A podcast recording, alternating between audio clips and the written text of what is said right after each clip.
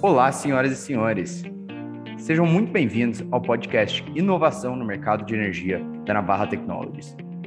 Meu nome é Daniel Barra e nesse podcast vamos falar sobre dois principais temas: empresas inovadoras atuando no mercado de energia, em específico startups, e as pesquisas acadêmicas que estão estudando os mercados de amanhã. Se você gosta do tema e do conteúdo, não deixe de dar uma olhada no nosso blog, no blog.navarratrader.com. Sem mais demora, vamos ao nosso episódio. Para o nosso terceiro episódio, convidamos a Glaucia Pereira, diretora comercial da Gens Energia. Glaucia é engenheira eletricista formada pela Universidade Federal da Paraíba. E hoje vamos aproveitar de toda a sua expertise para discutir um pouco sobre economia colaborativa e as suas aplicações no mercado de energia, em especial no segmento de geração e trading. Glaucia, seja muito bem-vinda. Olá, prazer enorme falar com vocês. Legal. Glaucia, conta pra gente um pouquinho da Gens Energia. Por que e como vocês decidiram fundar a empresa? Qual é a missão? E antes até disso, o que, que significa Gens?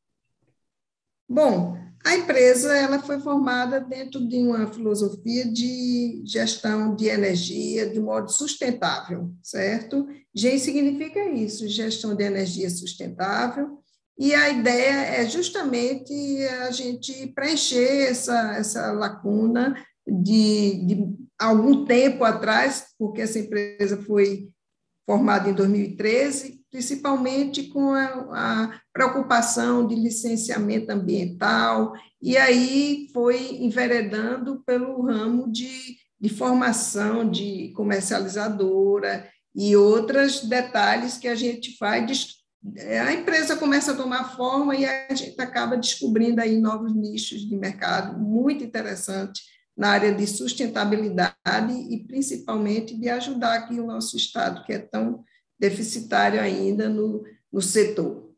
Na minha pesquisa para essa conversa, eu me deparei com um case bem interessante que você e a Priscila, sua sócia, desenvolveram. Ele é relacionado a uma usina fotovoltaica no modelo compartilhado. Você pode comentar um pouco a respeito e contar como que esse modelo se relaciona com a Gens Energia? Sim, certamente. A gente já estava buscando assim uma forma de lidar com a energia fotovoltaica, né, que é aquela gerada a partir de captação da, da, dos raios solares e transformar em, em energia. E a ideia era que a gente pudesse fazer isso no ambiente compartilhado, de maneira que ficasse mais próximo da realidade e pudesse ser, é, digamos, reproduzida, replicada para toda uma população que tem um pouco mais de dificuldade na, nesses investimentos, que, apesar de, de já ter baixado bastante o valor de, de mercado, mas ainda continua muito alto a, uma usina para se colocar com seus próprios recursos.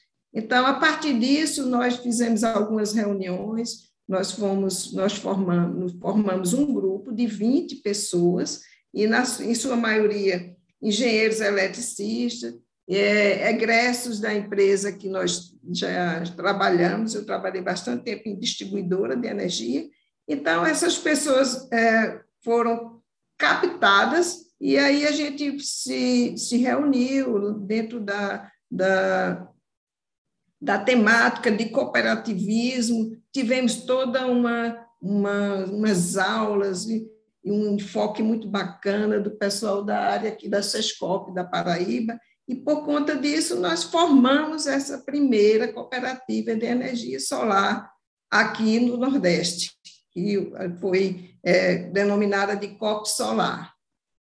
A partir dela, aí agora a ideia era o quê? Era fazer uma usina né, nesse mesmo modelo, com essa mesma, utilizando já o que a resolução normativa estabelece, que é a 482 de 2012. Então, já utilizando o modelo de geração compartilhada, nós formamos essa cooperativa. E, qual que é o perfil principal dos participantes dessa cooperativa? Quem que mais se beneficia desse das economias de escala que, que conseguem ser geradas através desse modelo de economia colaborativa? Excelente essa pergunta. Bom, esse, o, o que, basicamente, ela é o quê? Você ter um projeto, né, dentro, por sermos engenheiros eletricistas, né, os, os participantes, então já tínhamos alguém que fazia, tinha expertise em projeto.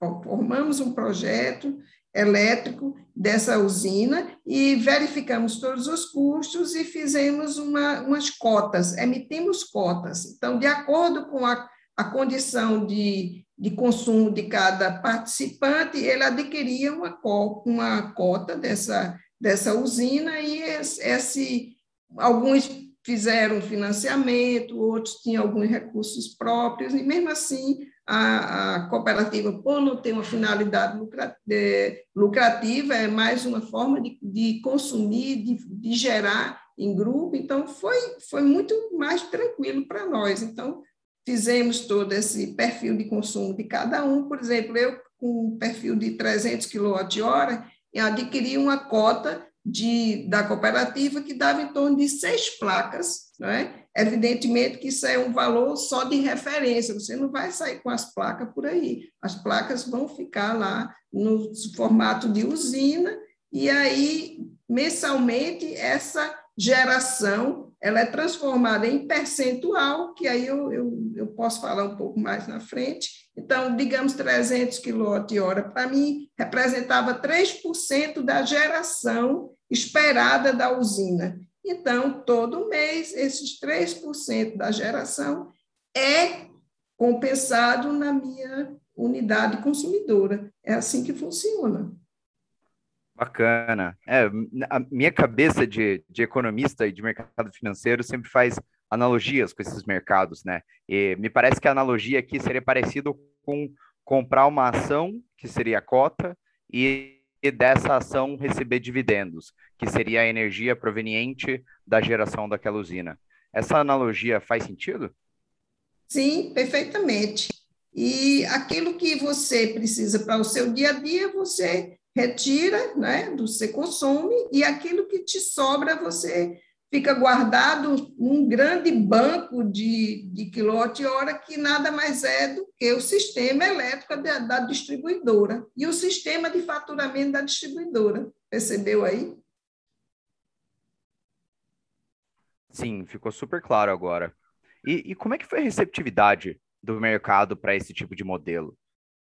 Olha, primeiramente a gente teve que dar uma aula para a distribuidora, porque ela não queria, nunca tinha se deparado com cooperativa de energia solar, não é? apesar de que a cooperativa de energia elétrica é uma, uma realidade, só que a, a situação é totalmente diversa.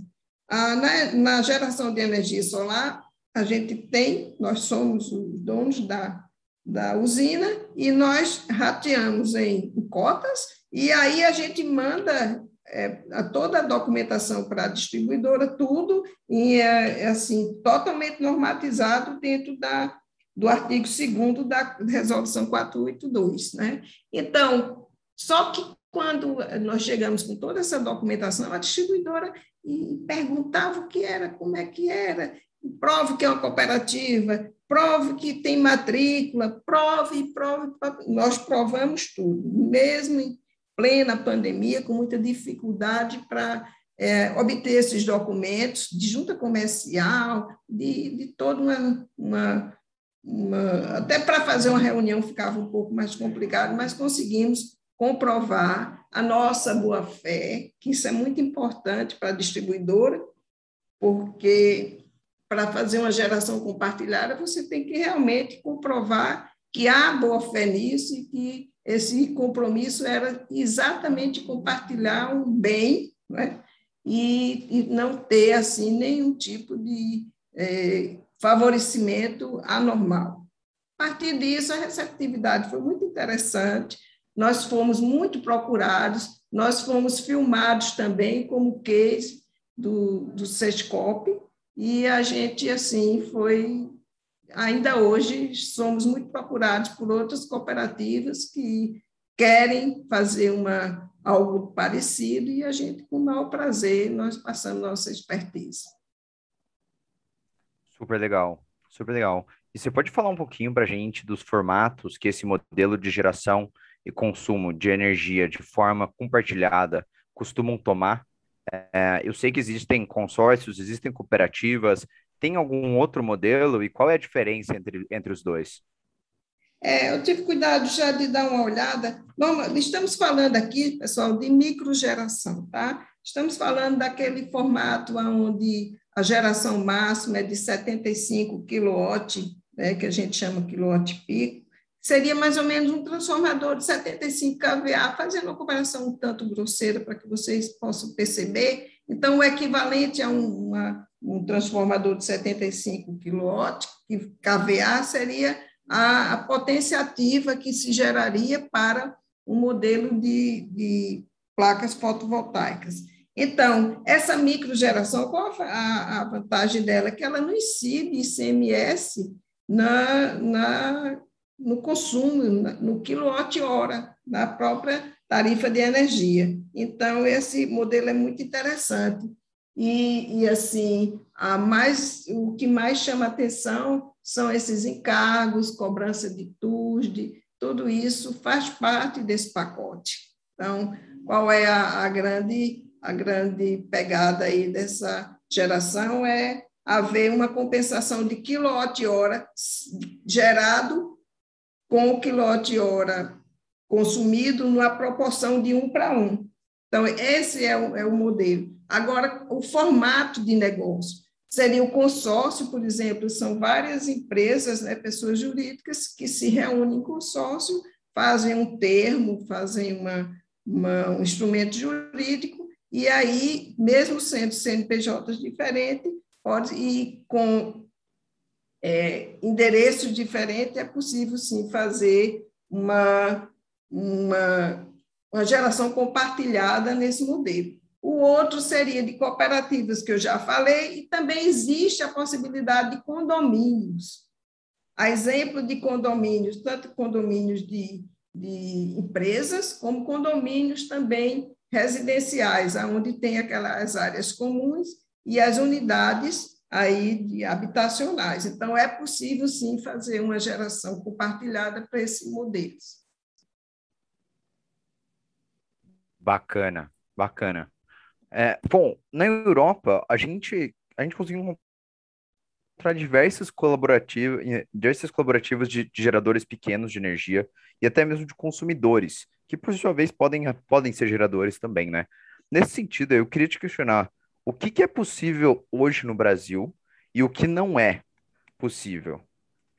Bom, o que é possível no Brasil é o consumidor instalar ah, aquelas as placas fotovoltaicas, o inversor e o, os equipamentos de proteção e o ser auto, fazer o seu autoconsumo, né? E, e o que ele não usa, aquele, aquilo que sobra daquele, daquele uso dele, o excedente, ele fica com, com esse excedente disponível por cinco anos, é, sob a guarda da concessionária. Então, na medida, à medida que ele vai precisando utilizar um pouco mais por algum motivo, ele pode sim se socorrer desse excedente para satisfazer o seu consumo. Caso, caso ele precise também de ajuda de créditos em outra unidade consumidora que não a dele, desde que esteja no nome dele, de consumidor, então ele também pode fazer essa, essa transferência desse excedente para uma segunda unidade consumidora. Tudo quilowatt-hora. Tá? Então, se ele tiver até mais de uma, duas, três, não tem problema. Ele, desde que a conta de energia esteja no nome dele, ele esteja com todas as obrigações em dia, ele pode usufruir dessa unidade, dessa, desse, de todo excedente gerado na, na unidade número um, que foi aquela originalmente aonde ele instalou as placas é, fotovoltaicas. Isso é o modelo Brasil, que hoje é chamado de prosumidor, ou seja, o consumidor que produz sua própria energia e também que compartilha com outras unidades remotamente. É, já no modelo europeu, esse excedente pode ser, inclusive, é, transformado em moeda, não é o caso do Brasil. Brasil, esse empréstimo assim, entre aspas, que fica é, à mercê da concessionária, caso o consumidor passe os cinco anos e ele não utilize, esse, essa energia fica doada a título de reduzir ou de, de reduzir tarifa, a título de modicidade tarifária. Isso aí é uma, uma outra temática bem interessante. É, esse, é, é, é eu sei que essa é uma conversa que, que dá para ir super longe, né? Modicidade. É, mas quando a gente fala de mini e micro geração distribuída, é, uma das coisas que, que vem muito em mente é, é a questão regulatória, né? E até o, é, a, a, a citação bastante conhecida de taxar o sol. E aí, nesse sentido, eu queria te perguntar o seguinte: como que o regulador tem se mexido para melhorar o ambiente de negócios para esse tipo de iniciativa e quais são os riscos e as oportunidades que vocês enxergam? Bom, a, o que o, o regulador ele está fazendo agora é passando toda essa, essa situação de regulação no que tange a geração de energia e toda essa temática de, das alternativas, isso está passando para o Congresso sobre ah, o, pro, o, projeto de lei 5829, né, que já passou pelo, pela Câmara e agora já está no Senado. Então, isso seria um marco da energia. Importante demais, porque a insegurança jurídica também atrapalha bastante os investimentos, né? E as oportunidades são as que a gente já está vendo aí, um, um crescimento vertiginoso de utilização das alternativas para ajudar na, no regula, na regulação e no controle, principalmente nas fontes de abastecimento para o sistema elétrico brasileiro, evitando também que, que houvesse é, muito investimento com novas linhas de transmissão, porque para trazer blocos de carga muito grande de, um, de, uma, gera, de uma fonte geradora hídrica para aqui para o Nordeste, por exemplo, de Paulo Afonso, de, outro, de outros é, geradoras. Então, você tem cada vez mais fazer investimento em grandes torres de, de transmissão. Né? Então, assim, acho que provavelmente a temática de fazer as fontes cada vez mais perto dos centros de carga, isso vai aliviar sobremaneira e todas as dificuldades de abastecimento, principalmente durante crises hídricas. Legal. É, eu com certeza enxergo um, um futuro muito promissor para esse tipo de tecnologia aqui no Brasil. Acho que o, os resultados que têm sido mostrados lá fora têm sido um bom exemplo de, de quanto isso pode ser importante. Acho que principalmente nesses momentos em que o mercado é volátil, o mercado é caótico, com crise hídrica, várias crises hídricas ao redor do mundo, esse tipo de iniciativa tem, tem cada vez mais importância. Pessoal, a gente está chegando no final do nosso bate-papo. Cláudio, eu queria te agradecer profundamente por ter dado essa aula para a gente sobre esse tema, ter aceitado participar do nosso podcast. Foi um super prazer conhecer mais sobre as gens e, e trocar essa ideia com você. E eu queria deixar um minutinho para você dar suas palavras finais.